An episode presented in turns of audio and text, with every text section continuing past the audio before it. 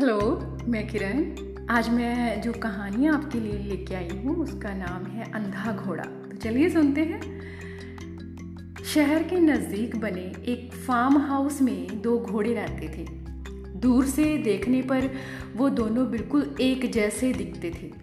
पर पास जाने पर पता चलता था कि उनमें से एक घोड़ा अंधा है।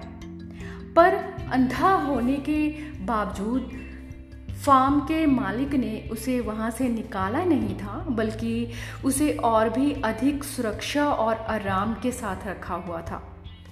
अगर कोई थोड़ा और ध्यान देता तो उसे ये भी पता चलता था कि मालिक ने दूसरे घोड़े के गले में एक घंटी बाँध रखी थी, जिसकी आवाज़ सुनकर अंधा घोड़ा उसके पास पहुँच जाता और उसके पीछे पीछे बाड़े में घूमता।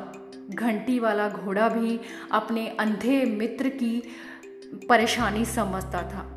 वह बीच बीच में पीछे मुड़कर देखता और इस बात को सुनिश्चित करता कि कहीं वो रास्ते में भटक ना जाए। वह ये भी सुनिश्चित करता कि उसका मित्र सुरक्षित वापस अपने स्थान पर पहुँच जाए और उसके बाद ही वो अपनी जगह की ओर बढ़ता। तो दोस्तों बाड़े के मालिक की तरह ही भगवान हमें बस इसलिए नहीं छोड़ देते कि हमारे अंदर कोई दोष या कमियाँ हैं।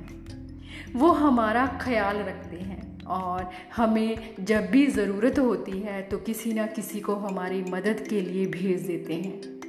कभी कभी हम वो अंधे घोड़े होते हैं जो भगवान द्वारा बांधी गई घंटी की मदद से अपनी परेशानियों से पार पाते हैं। तो कभी हम अपने गले में बंधी घंटी द्वारा दूसरों को रास्ता दिखाने के काम आते हैं। बहुत शुक्रिया।